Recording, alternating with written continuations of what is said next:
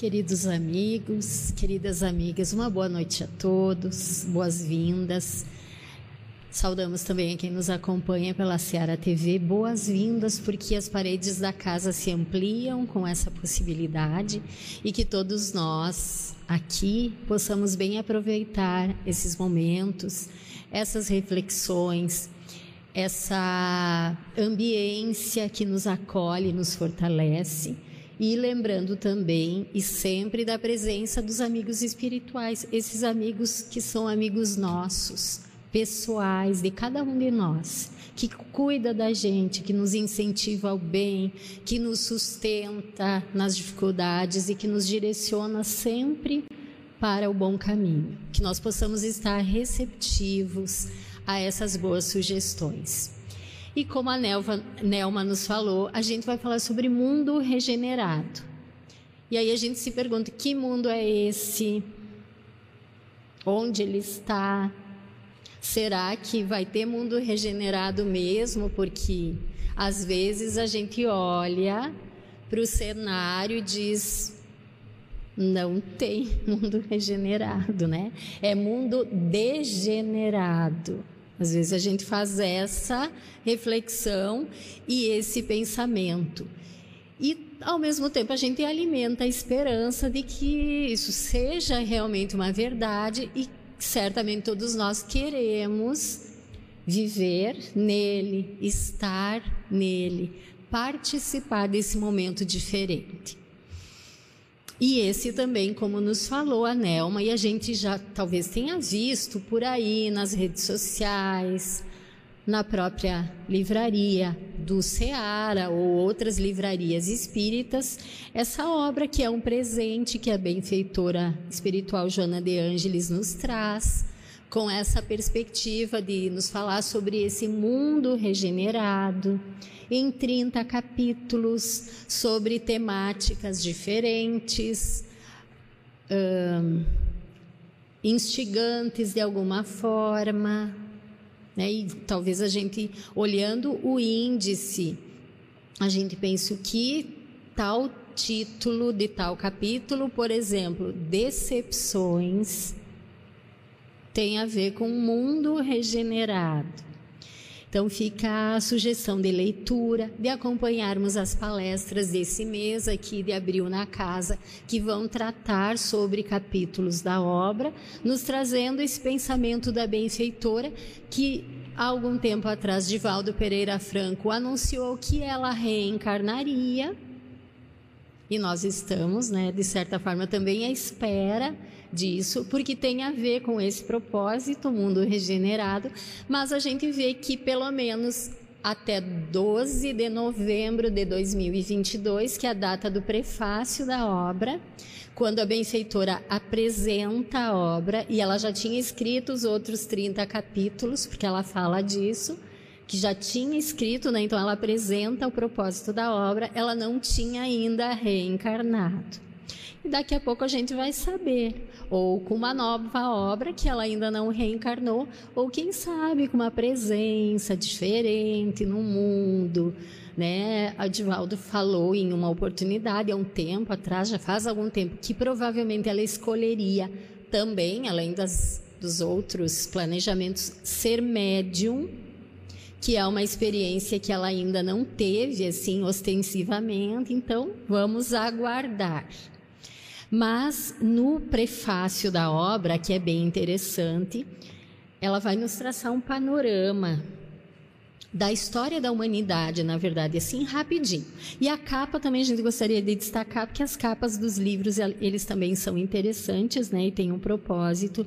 A gente vai ver assim uma uma imagem não tão colorida, né? Parece um pouquinho sombria ainda, e nos faz refletir, mas essa imagem de Assis,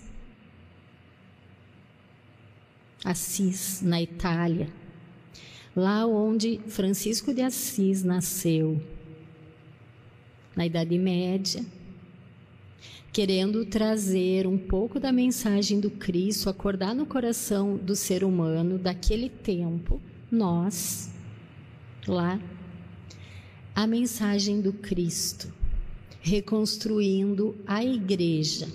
Que não era essa, num primeiro momento ele pensou que fosse né, a igreja de pedra, mas na verdade é a eclesia, a ideia do Cristo que deveria ser vivida por todos.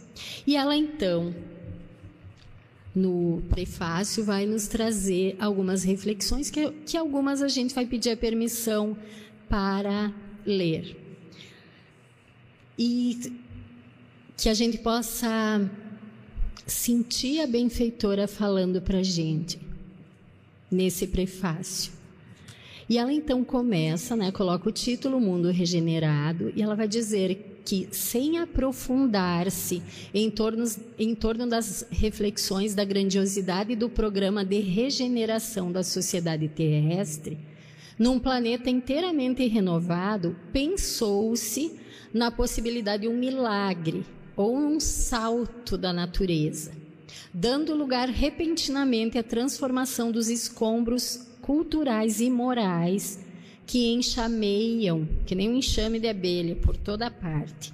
Então, talvez aquele que não parou para pensar ache que de uma hora para outra, é isso que ela está querendo dizer, o mundo regenerado vai se instalar, tipo uma varinha de condão, assim. Pronto, mundo regenerado instalado ela fala que não é bem assim, que isso é para quem não reflete direito, por quê? Porque nós vemos que os descalabros morais, dos costumes, enxameiam por toda parte. Mas ela fala que é indispensável considerar-se que o acúmulo de horrores praticados no curso da história, através de ações nefastas, em que predominaram o ódio, o egoísmo, a soberba, não poderiam desaparecer assim de uma hora para outra, né? Dando lugar aos sublimes sentimentos do amor, da fraternidade, do altruísmo, da misericórdia. Não é assim. O ser humano leva tempo para se modificar e às vezes muito tempo, que é o que a gente está vendo, olhe para si mesmo. O larguíssimo período da construção da humanidade foi todo assinalado pelo primarismo das paixões desastrosas. Embora a criatura sempre houvesse tomado conhecimento das suas altas responsabilidades da vida e os deveres para preservá-la em elevação, não houve nenhum momento da nossa história de humanidade que não houvessem profetas, filósofos, cientistas, pessoas encarnadas que nos trouxessem essa lembrança. E é o que ela vai dizer no próximo parágrafo. Mensageiros espirituais mandados pelo Cristo, por Deus, visitaram o mundo em todos os séculos. Não houve período da humanidade em que não houvessem encarnados mensageiros espirituais para nos lembrar disso, da nossa procedência espiritual, do que nós somos e do que nós estamos fazendo aqui. Impérios foram erguidos por escravos que sucumbiram anônimos, vencidos por governantes numa fase desditosa em que viveram. Civilizações ricas de beleza e encantamento não resistiram aos vândalos apaixonados pelo poder que as consumiram, reduzindo tudo a destroços da sua tirania. Os impérios que tiveram seu desenvolvimento, seu apogeu e a sua queda, fruto dessa tirania. Nações florescentes e belas, assinaladas pelo pensamento filosófico, pela pela poesia e todas as estesias oferecidas pelos deuses, não resistiram aos inimigos do progresso, que as fizeram desaparecer na areia do deserto ou nas águas oceânicas. E aí veio Jesus. Veio demonstrar a grandeza do amor. E ele, que era todo amor, que não tinha nenhum débito, foi vítima da loucura que assinalava o seu tempo. Aliás, diz ela, sem muita diferença dos tempos atuais. Pensa lá no tempo de Jesus e olha para o nosso tempo agora, as situações que acontecem. Santos e mártires proclamaram o bem em toda parte e foram silenciados pelos sicários da humanidade. Mas a marcha do progresso é inexorável. Continua indefinidamente, ninguém pode deter, pode tentar atrapalhar e atrasar, como em todos os tempos houve. E aí vieram os espíritos imortais e anunciaram chegados os tempos para as grandes transformações, já que o planeta evolui, apesar dos seus habitantes insistirem nas suas condutas odientas de destruição. Então, são chegados os tempos. O mundo está chegando ao fim mas não fiquem com medo. É o mundo de expiação e provas, que é esse que a gente conhece, em que o mal predomina, em que as nossas imperfeições falam tão alto e por isso que a gente tem expiação, porque fez alguma coisa que não era adequada, e aí tem que espiar com X, não é com S, ficar espiando a conduta alheia, mas é espiar, sofrer o efeito, a consequência. E as provas, porque já que a gente demora tanto para avançar, já teve tantos exemplos, Francisco de Assis, Jesus e tantos outros, mas a gente ainda insiste nessas condutas e comportamentos, então a gente passa por provas para avançar o nosso progresso. E nós estamos então nesse fim de mundo. são chegados os tempos. Os tempos marcados pela providência divina. É Deus que nos ama, que disse. Vamos entender isso numa mensagem, numa linguagem alegórica. Ah, porque Deus não é um homem, não tem corpo, não está sentado atrás da nuvem, não é aquele ser vingativo que castiga, que está anotando lá no livrinho tudo que a gente faz. Não é isso. Mas Deus, que é misericórdia e amor, marcou, marca tempos de evolução. E nós chegamos nesse tempo em que de mundo de provas e expiações que vai terminar, por isso o fim do mundo, são chegados os tempos em que de mundo de provas e expiações nós vamos passar para uma outra categoria de mundos, um mundo regenerado, em regeneração. Regenerar quer dizer gerar de novo recompor aquilo que foi perdido, que a gente perdeu ao longo desse tempo que Joana trouxe aí algumas breves reflexões do que aconteceu ao longo da história. Deus nunca deixou de nos amar e de mostrar o caminho, mas a gente, nós humanos, a humanidade, continuou escolhendo caminhos tortuosos e sofrendo os efeitos dessa escolha. Jesus, quando esteve aqui, anunciou sobre isso. No sermão, aquilo que foi denominado depois sermão profético. Mateus anotou no capítulo 25 que Jesus fala algumas situações numa linguagem metafórica sobre esse momento, que não restaria pedra sobre pedra, dessas construções morais inferiores que a gente fez até então. E o capítulo 18 da Gênese, Allan Kardec escreve, né, a Gênese, o último dos cinco, das cinco obras fundamentais do Espiritismo, sobre isso. São chegados os tempos, esses que nós estamos falando agora. E aí a gente pensa, como que vai se instalar esse mundo de regeneração, esse mundo regenerado? Por um decreto? Kardec vai dizer que não. Tem duas formas que se complementam e que estão acontecendo. Lá no capítulo 18 de A Gênese, item 14, para quem quiser depois ler. Uma é lenta, gradual, quase imperceptível, que vai se dando pela força das coisas.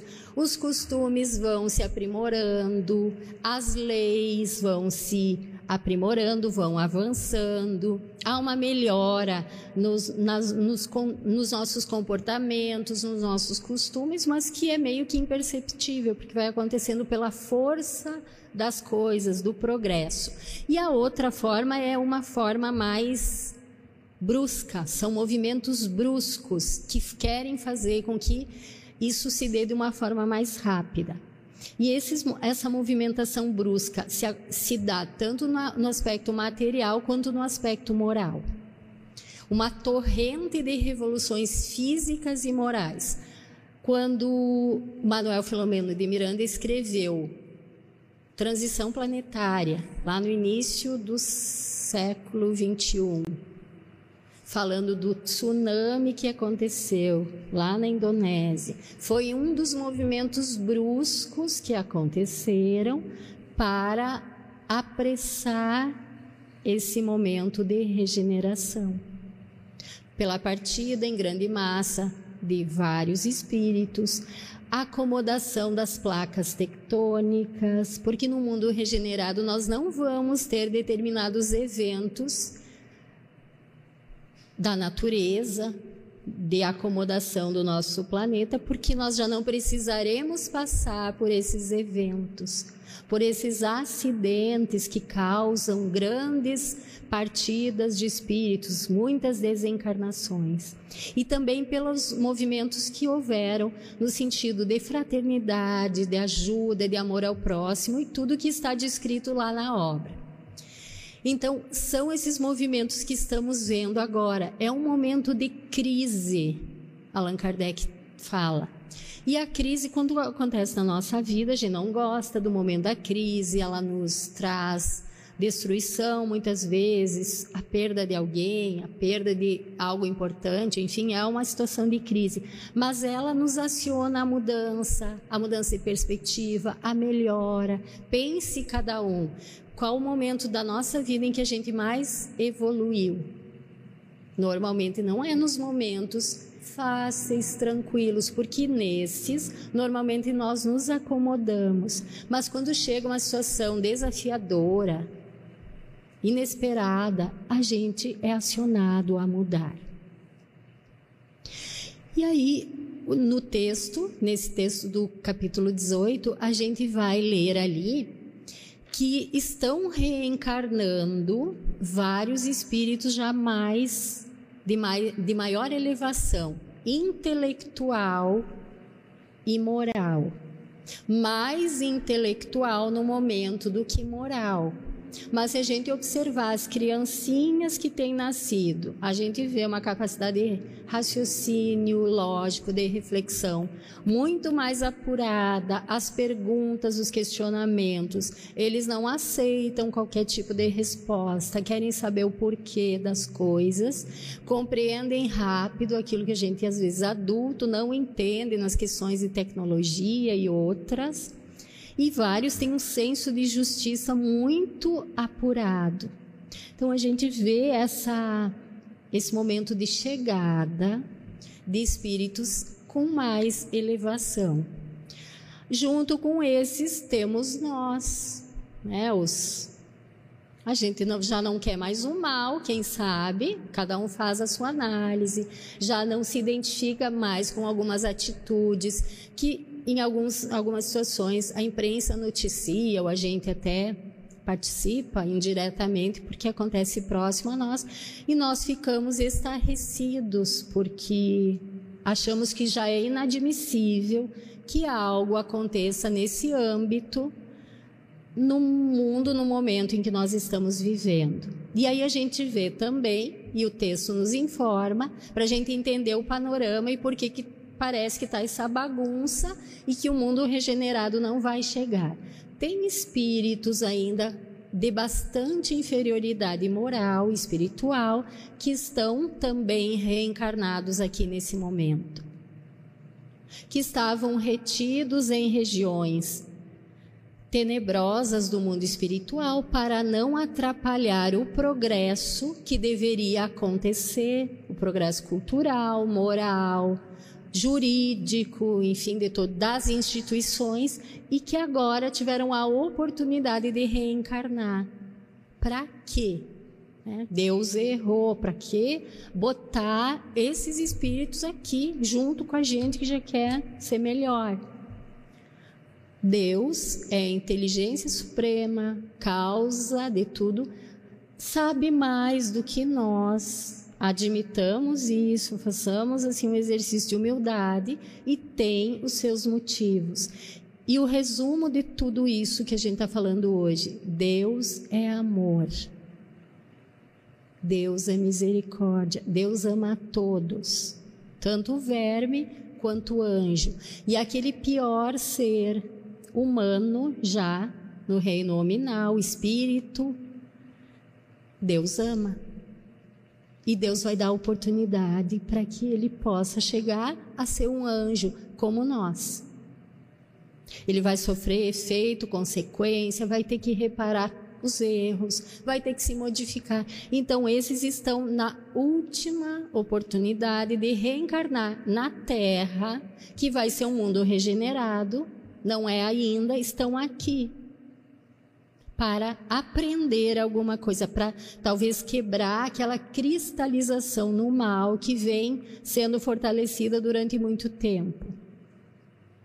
Então, é oportunidade. No Evangelho segundo o Espiritismo, tem uma frase que a mim me chama muito a atenção e que a gente traz para reflexão dentro dessa perspectiva. Deus permite que haja criminosos entre vós para que vos sirvam de lição. Está lá no Evangelho, caridade para com os criminosos. Capítulo 11. É para nos servir de lição. Você já foi assim, quem sabe é uma das lições. Não haja dessa forma. Observa o comportamento, veja o quanto faz sofrer e quanto sofre, e várias outras lições, vários acionamentos que surgem para nós, espíritos que vivemos em sociedade, para que nós possamos pensar, repensar. Então, Joana traz orientações nos capítulos sobre como nós, que já queremos estar nesse mundo regenerado, nós espíritas, espíritas cristãos, que acreditamos no Cristo, que devemos nos espelhar no Cristo, na nossa forma de interagir com o mundo, de interagir com o outro, de como lidar com as decepções, por exemplo, que é o capítulo 2 do livro. Todo mundo vai passar por decepção, por desilusão. Não é próprio do nosso mundo, mas a decepção também tem a ver na forma como eu espero algumas coisas do outro e como as pessoas agem com a decepção. Por exemplo, a gente vê a violência aumentando, não tem a decepção lá, não, a, a, o fulano não poderia ter feito isso comigo, não poderia ter me abandonado, enfim, o fim do relacionamento. Aí eu não admito isso e me acho no direito de ir lá e matar a pessoa porque ela me desprezou.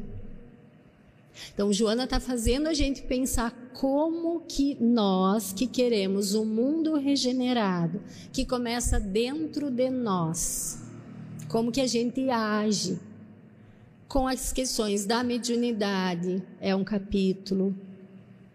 Crê, confia e age. Com a questão da resistência ao mal, que é um outro capítulo como que a gente vai agir frente àquele que é perverso, mas ao mesmo tempo frágil, porque a perversidade tem o outro lado, que é a fragilidade. Então, são capítulos em que ela traz a sombra de Francisco de Assis, do João, evangelista, que depois vai reencarnar como Francisco de Assis. Fica a dica de leitura dos capítulos que são muito bonitos e profundos e a forma de Joana escrever. Ela faz um traz um, um panorama do assunto, aí ela traz para a vida da gente numa segunda parte do, da mensagem e depois traz Jesus como esse modelo que a gente pode seguir, porque os exemplos de Jesus eles são possíveis de a gente já seguir. São possíveis. Pense se não é possível a gente ser tolerante, fraterno, amoroso, olhar mais para si do que ficar julgando o outro.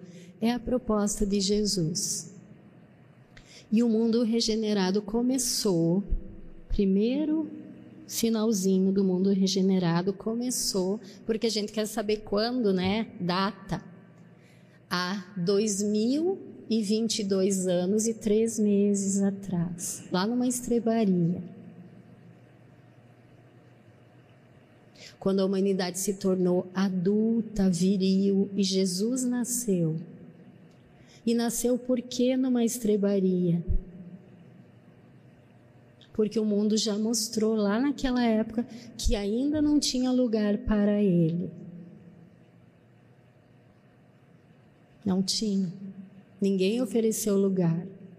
E Jesus teve que nascer lá, dando a lição da humildade, que não importa de onde você veio, você pode realizar a sua tarefa, assim como ele, que foi um emissário dos céus, não precisava mais reencarnar e veio por amor para mostrar a nós o caminho. Ele é um modelo do ser humano regenerado, do ser humano feliz que um dia nós vamos ser, do homem feliz. Porque ser humano a gente pensa que é só o encarnado. Não, nós somos humanos, estamos já espíritos no reino hominal. Um dia nós chegaremos lá, na angelitude, como Jesus. Mas Jesus passou por aquilo que nós agora estamos passando. Quando foi criada a terra, ele já era um espírito puro, que comandou, que recebeu essa atribuição de cuidar da formação do nosso planeta, enfim, toda essa linha de tempo de evolução que a gente estuda nas aulas, que a ciência busca, que é do reino material. Mas Jesus já era um espírito puro e tinha passado pelas situações, pelas experiências que nós estamos passando agora. E Jesus veio anunciar isso, esse mundo regenerado, o reino dos céus. Os evangelhos têm anotado 164 vezes esse termo, reino dos céus. Jesus falou 120 vezes que foi anotado pelos evangelistas. Esse foi a proposta de Jesus. Constrói o reino dos céus. O reino dos céus está dentro de vós. Vós sois deuses. Tudo que eu faço, vocês podem fazer também. Constrói esse mundo regenerado dentro de ti. Ele veio nos mostrar isso. Esse é o nosso propósito e a gente não pode esquecer disso. Como será que vai ser esse mundo regenerado? O que, que vocês acham? Podem falar. Alguém sabe como que vai ser esse mundo regenerado?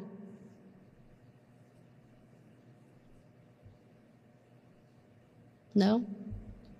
Vai ser igual ao mundo que nós vivemos hoje? Não, né? Senão já seria mundo regenerado, mas não é, porque o mal ainda predomina. Então pensa, o teu mundo já começa a se regenerar, o teu mundo íntimo. A gente é daqueles que pensa, isso eu não tenho nada a ver com isso.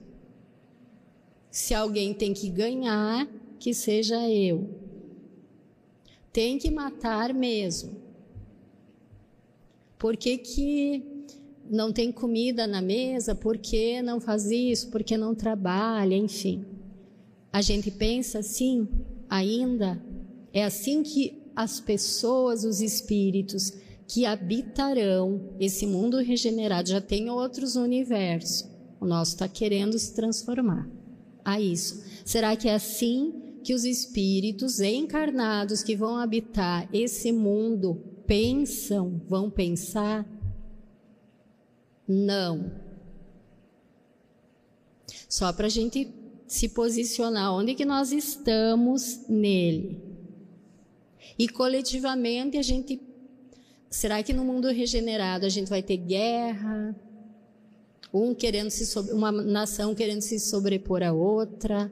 Eu quero, eu nação quero aquela aquele território, aquela reserva de petróleo e aí eu vou né, invadir, não importa quantas pessoas serão mortas, dizimadas, será que vai ter guerra? A indústria armamentista vai ser a que mais se sobressai, que tem mais, que gera mais recurso? Não. A fraternidade vai ser a base desse mundo. Então, esses pensamentos não cabem no mundo, nem em regeneração e nem no mundo regenerado. Porque nesse mundo não vai ter guerra. Fraternidade quer, quer dizer o quê? Frater, irmão. Não é só o irmão de sangue que tem o mesmo sangue que eu. Nós vamos nos sentir como irmãos. Irmãos que têm afinidade, não é? Porque às vezes a gente é irmão de sangue, como se diz, mas não consegue nem conviver próximo. Então, a fraternidade vai ser a base desse mundo regenerado. Então, quando eu perceber isso, né? A princípio, num mundo realmente regenerado nós não teremos mais, mas se eu perceber alguém passando fome, eu não vou pensar isso, eu não tenho nada que ver com isso. Porque nós não vamos mais admitir que alguém morra de fome quando a comida é desperdiçada, vai fora, ou que alguém bata na nossa porta e eu faço de conta que não estou em casa. Exemplinho pequeno, simples, só para nós pensarmos.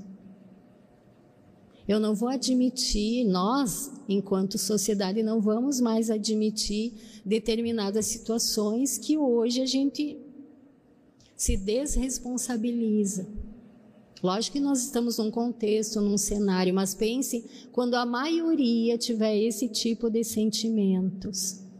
De não admitir que uma escola seja um ambiente tão descuidado e completamente deseducativo, porque, enfim, tantas coisas que nós vemos atualmente. Que alguém não tem oportunidade de trabalho, que alguém que cometeu um delito tenha que ficar num local completamente desumano. Até porque nós vamos pensar por que, que ele cometeu um delito. Será que a gente não tem responsabilidade? Então vejam que o nosso pensamento vai ser outro, porque o nosso sentimento com relação ao outro, ao meu papel, vai ser outro. Não vai ser esse que eu tenho até agora. Nós vamos respeitar a diversidade, o diverso que é diferente. E pensem, Deus ama a diversidade, senão não teria criado um mundo tão diverso como criou. Tanto nos seres humanos não tem ninguém igual a ninguém, nem o gêmeo é igual, univitelino. Tanto em questão física, sempre tem uma diferencinha, e em questões de personalidade, de forma de ser também, e todas as outras coisas, a natureza. As flores são todas iguais, são flores, mas tem muitas espécies de flores. Então nós vamos vendo que a transformação desse mundo é moral, é inteiramente moral. Essa modificação moral que a gente vai ter que proceder em nós. Então, espíritos melhores, sim, vão estar reencarnando em grande quantidade para apressar esse momento. E aqueles que já não querem mais o mal e se esforçam por fazer o bem, às vezes não sabem bem como fazer o bem, às vezes a gente não sabe, né? Bate alguém na minha porta, dou ou não dou? Depois a gente fala sobre isso. Mas a gente fica em conflito. O que, que eu faço? A gente precisa de exemplos de alguém que já sabe, já tem internalizado bem, para que a gente possa se espelhar neles. Então, nós vamos ter essas presenças em grande massa aqui no mundo.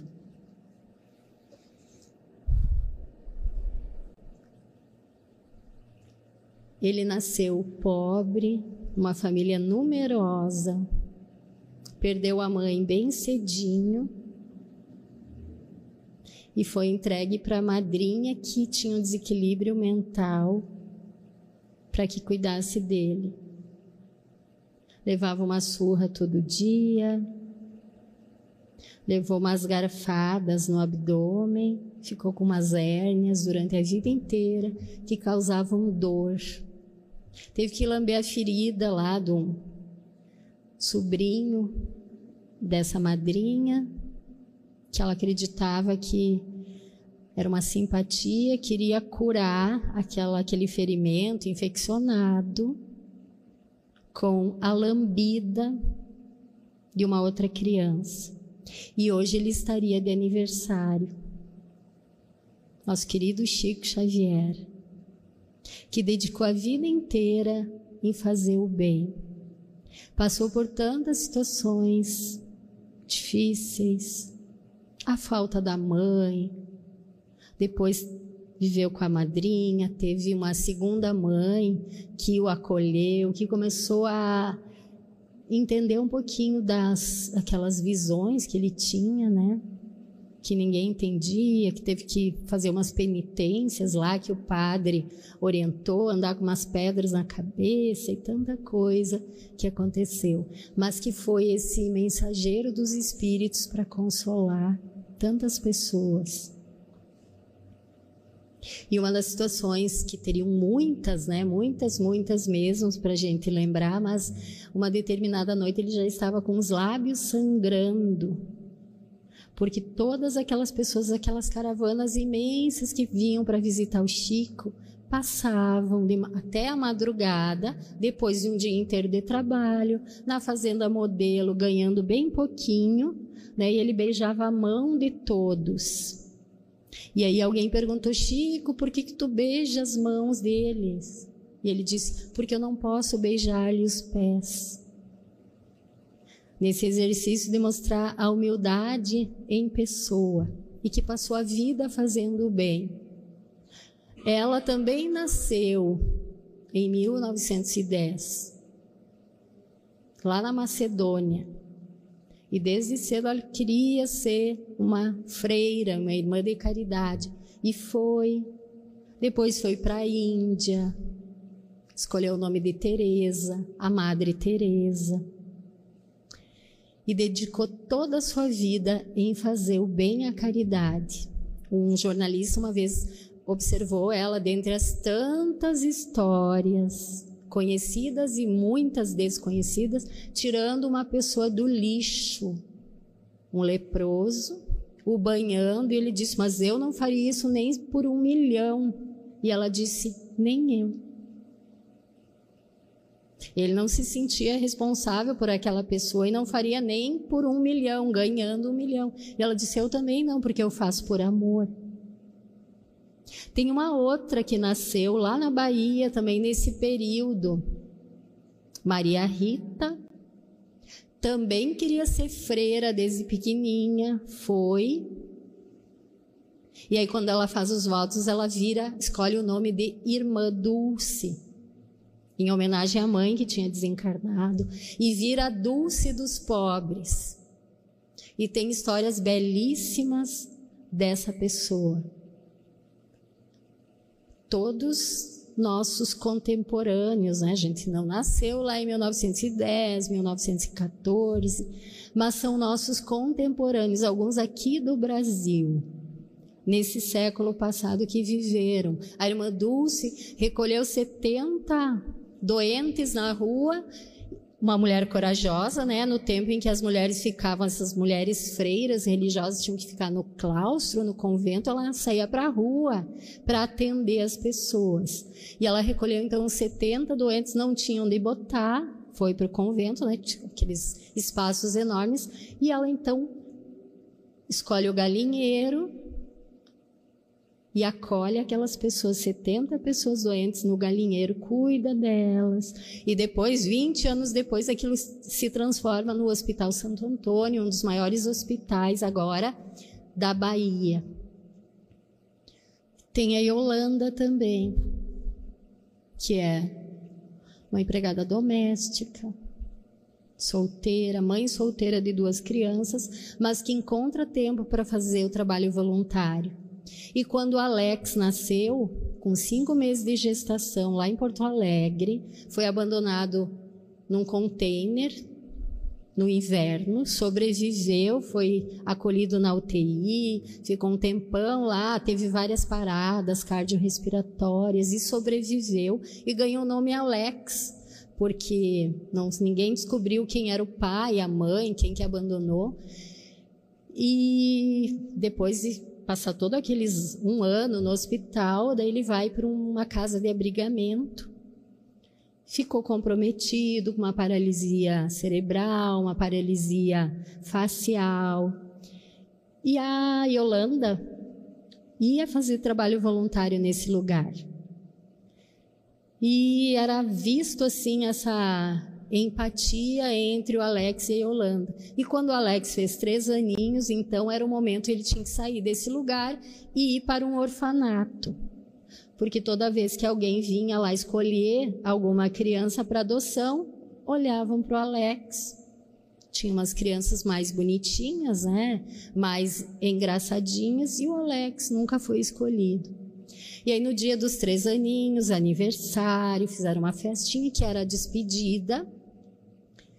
Ele passou de colo em colo, as tias dando beijo choravam, né, porque tinham criado um vínculo, e a Yolanda tranquila. Aí o Alex chega no colo da tia Yolanda, que vivia numa favela, tinha dois filhos, era empregada doméstica, mas que fazia a sua ação de caridade, ela pegou o, o, Alex no colo, deu um beijo, outro, ele feliz, ele nem sabia, né, que ia ter que ir para um outro lugar, e ela disse para as colegas, gurias, arrumem as roupinhas do Alex, que ele vai morar comigo, ele vai ser meu filho. Porque ele já está acostumado na pobreza. E onde comem três, comem quatro. E ela levou Alex para ser o filho dela, o terceiro filho. Nós já temos exemplos de espíritos regenerados na terra, os conhecidos que a gente admira e acha bonito, e os desconhecidos como a Yolanda. E nós? A gente está esperando o quê? Porque a senha a gente já sabe qual é a senha para estar no mundo regenerado. Qual é a senha? Qual é a senha? é a fraternidade, é viver o amor, é fazer a caridade, que é tudo a mesma coisa. Tem conceitos diferentes, mas vai olhar. No fundo é a mesma coisa. É parar de a gente pensar só em si para pensar também no outro. E a gente está esperando o quê? Está esperando ter dinheiro. Fim do ano eu vou jogar na mega da virada. Aí se eu conseguir o prêmio, aí eu vou fazer a caridade. Pensa no Chico, pensa na irmã Dulce, pensa na Yolanda e tantos outros. Esperaram ter dinheiro para fazer a caridade?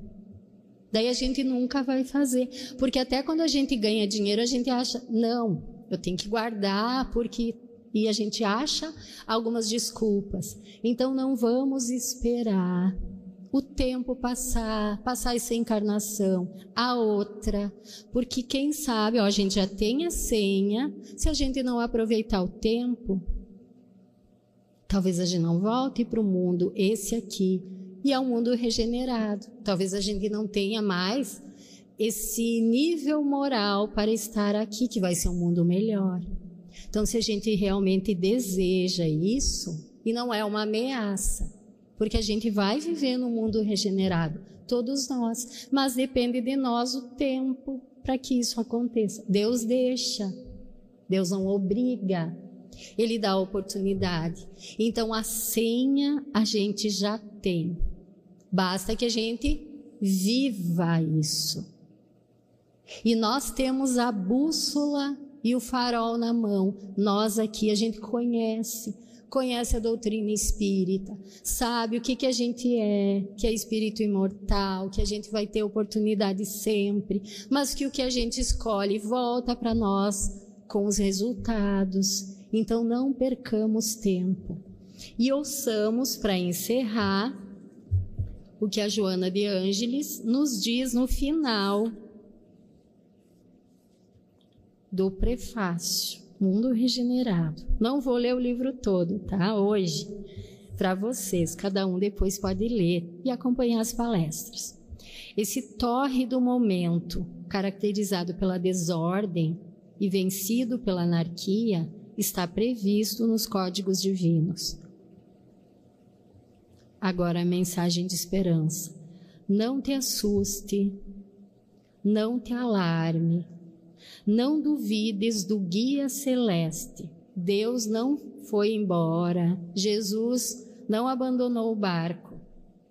A gloriosa barca terrestre não se encontra a matroca, a deriva.